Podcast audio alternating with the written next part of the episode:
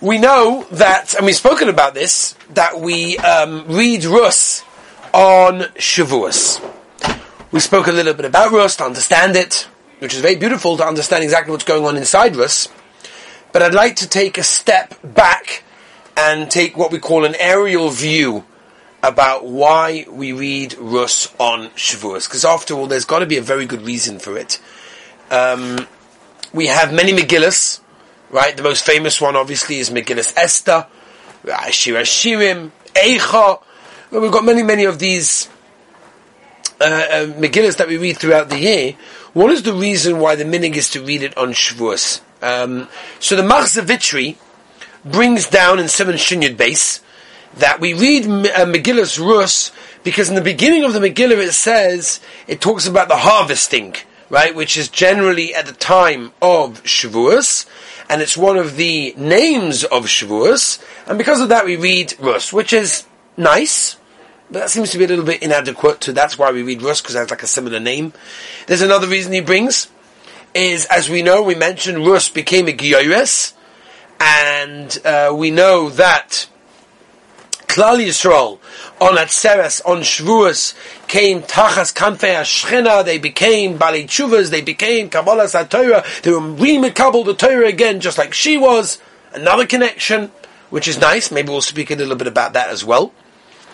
Um, the Medrash brings down that Rus, as we know, and again maybe we'll speak about this in a little bit, a little bit more, Riches, was um, accepted the Torah with a lot of tsar, with a lot of Yisurim. Was very, very difficult for her, coming to teach us what Chazal tell us already, that three batonas the Rabban Shem gave to us, one of them is Torah.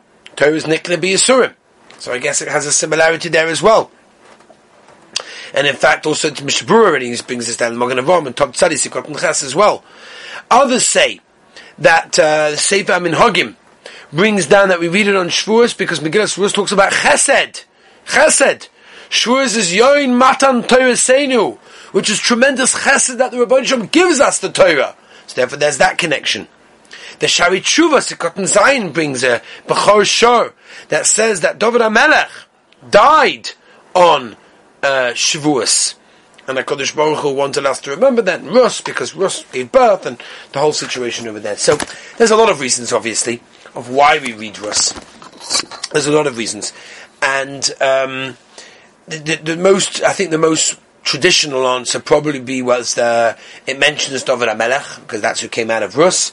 And David HaMelech, as we know, not only died on Shavuos, also was born on Shavuos, right? Tzaddikim generally, Moshe Rabbeinu, died, born on the same day.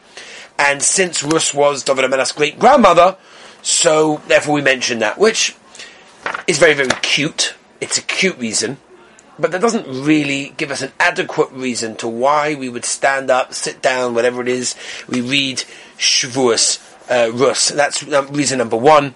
Reason number two, um, and, and the truth is we can ask this question in a general manner, why is Rus, why, why does Rus have her own Megillah? You know, even Esther, which is named after Esther, which is its own reason why it's named after Esther, isn't really talking about Esther. It's talking about Klal Yisrael and Mordechai and Achashverosh and the whole plot and the whole Yeshua that Klal Yisrael experienced. It, it, it's a picture in whole. This is all about Rus. This is all from beginning to end, Rus, Rus, Rus, Rus, Rus. Where do we find?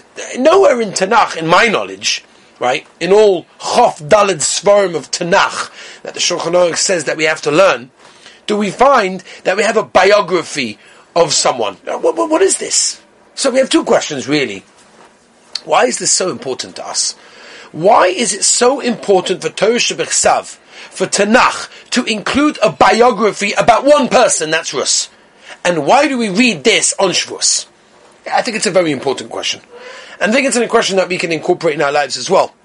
So, in order to answer it, we have to understand that Alpi Kabbalah, and this is brought down in a very, very open way, that Yomim Tovim are not commemorations, right? You know, by the Goyim Lahavdil, the Goyim commemorate a day. You know, they'll remember it by making a, you know, festival or some festivities and whatever it is. They remember what happened. Klal Yisrael, we don't do that. Yom Tov isn't a remembering, oh, of what once happened.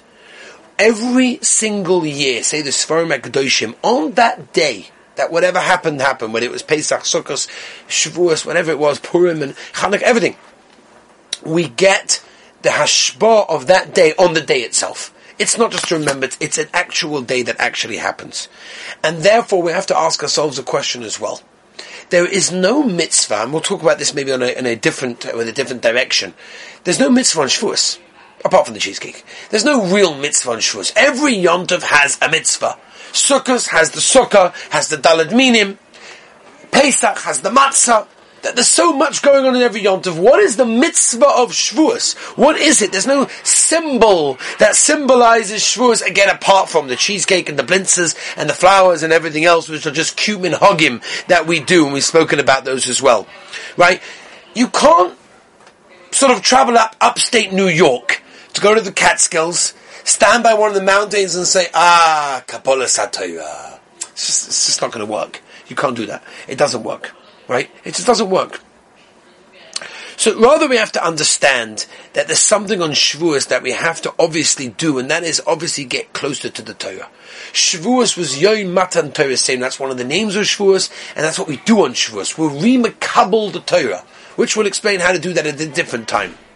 But therefore, our job on Shavuos is to take the Torah that the Ribono Shel Olam gave us and remakabel it, accept it all over again. Right? However, listen very carefully. There is a problem. And the problem is that if the mitzvah, quote unquote, of Shavuos, the mitzvah hayoim of the day, is to accept the Torah again, so we have to look at it from the perspective of someone that hasn't yet accepted it. Because if you basically are accept, have accepted the Torah from the day that you were born and the day you got a bris and the day you were bar mitzvah, so, what are you accepting exactly? Just eat cheesecake and off you go. There's nothing else to do. I've already been Makabal. What do you want me to do on Shavuos? Bishleima, if you're a person who hasn't yet been Makabal the Torah, comes along Shavuos and you say, aha, I'm going to be Makabal the Torah. Here it is. I'm ready to do. Na'aseh V'nishma. God, I'll do whatever you say. Beautiful. But that's not us. We're here. We're doing it already. We did it yesterday, the day before. Yes, maybe we could do with a little bit of, you know, recharging, re-energizing, that's all true. But at the end of the day, if we're not looking at it from the perspective of someone that never did it, then what exactly are we meant to be doing? So, to obtain the picture of what happened, Tanakh devotes an entire Megillah to Rus. Because there's no question out of on all history, there was never a story like Rus in the way she converted, in the way she did it with all the Mesiras Nefesh that she had. Everything is there. And when we read that on Shavuos, you know what that does to us? That sort of look, it, it shows it in her perspective. When you read Rus, and that doesn't mean reading Rus, just babbling through it or listening to the Bankora or whatever, but it means understanding Rus. It means understanding the story, which Baruch Hashem we've just gone through to understand it, which I think is important to do before I spoke about this specifically. That now you understand what happened. Take Rus and internalize it. Because again, without it, it's very difficult for us on our levels to actually really internalize it. Because when you look at Russell, you look at the Mesiras Nefesh that she went through, it reminds me of the story which, which I've told you before, but I'm going to tell it to you again, and I'm going to tell it to you again and again, by the way, because I think it's important to remember, of this ger that I was Zoicha to sit with um, from England. And I was Zoicha to sit with him and his carer, who he lived with and he told me the story of how he became a ger. It was just unbelievable. I'm going to mention it to you again. He said basically, he told me that when he was, you know, six or seven years old, he experienced something very interesting that he always wanted to get close to Jews. He used to like run after Jewish people on the street, right? He came from, he was lived in England, there were many Jewish people there. Obviously his family were Goyim, but there were many Jewish people there. He used to run over to Jews and like want to touch them and want to like be with them. Very weird. His parents were very, very upset. Like, what are you doing? What are you, get away from these Jews? What are you doing? You're crazy? His parents were very upset by it. And he constantly did it they were constantly upset. Until one day, his parents found him in the library reading Jewish literature history about the Jewish people and, you know, all sorts of interesting things. They were so upset oh, I'm telling you this in my show. I heard it from the person. They took him, they threw him down into the cellar.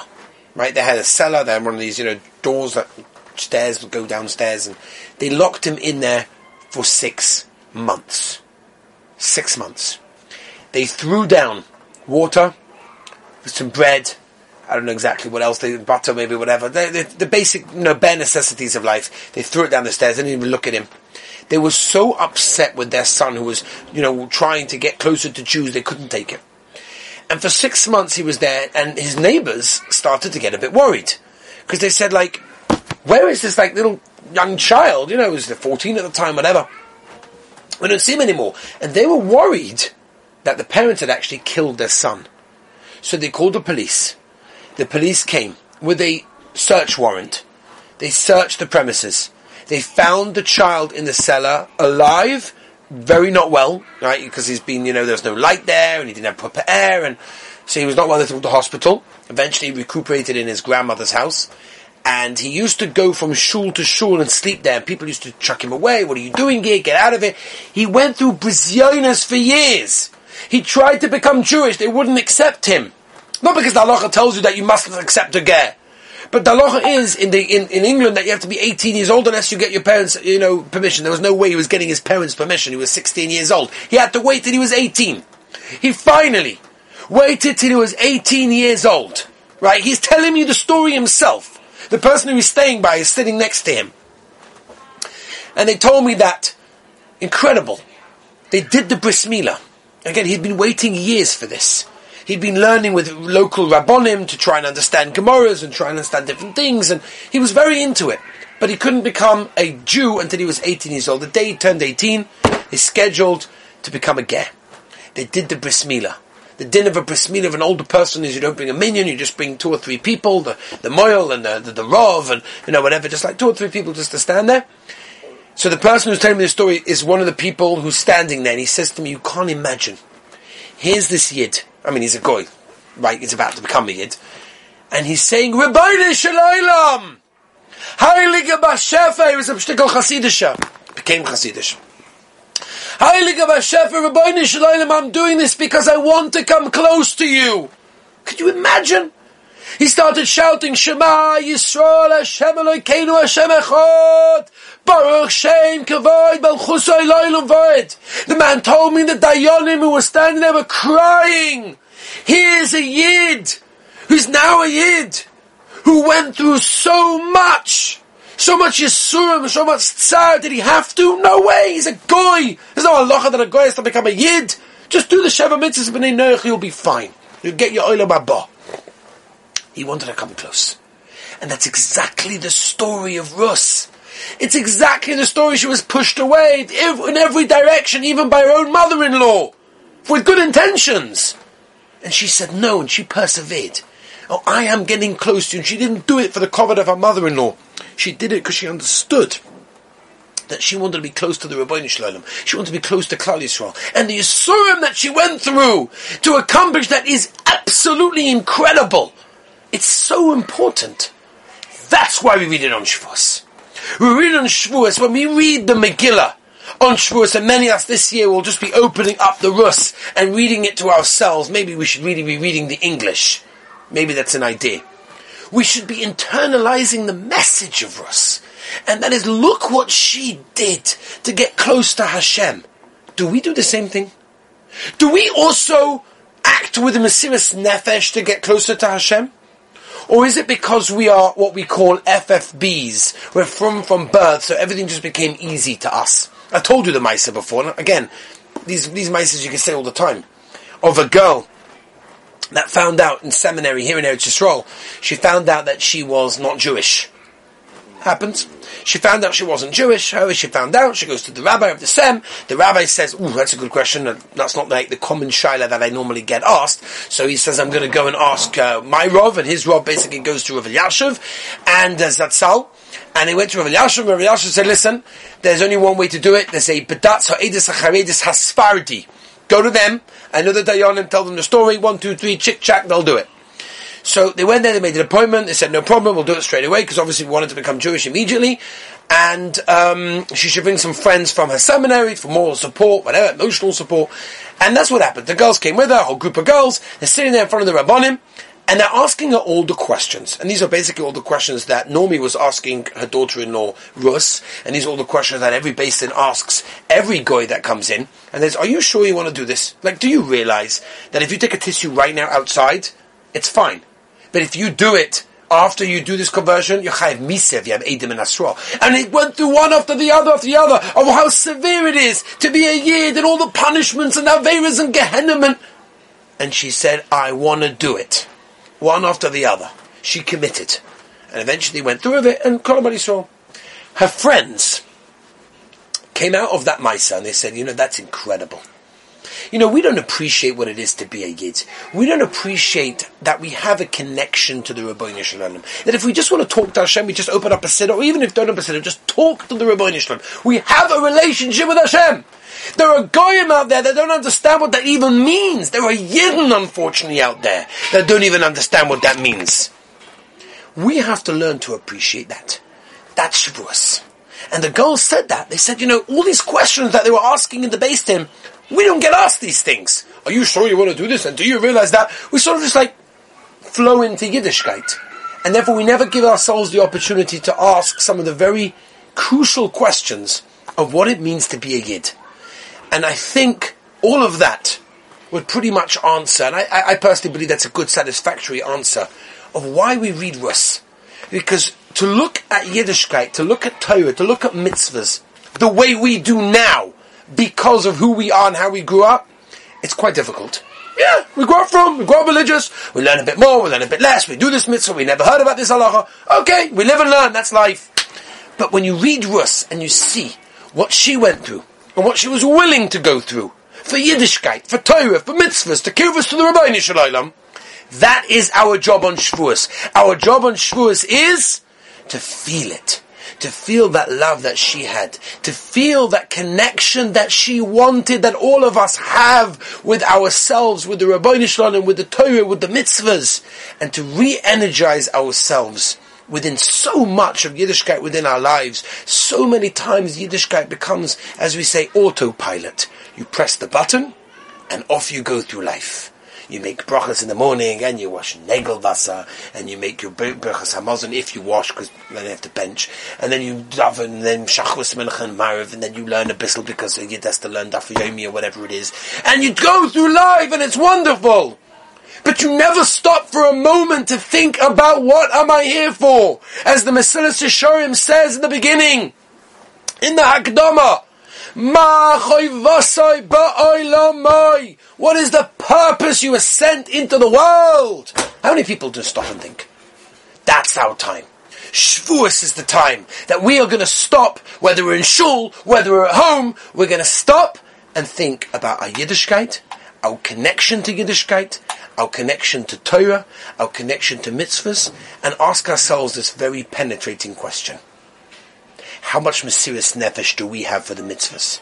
How much Mesiris Nefesh do we have for the Torah? Because look at Rus. Look what she went through. Look what she did.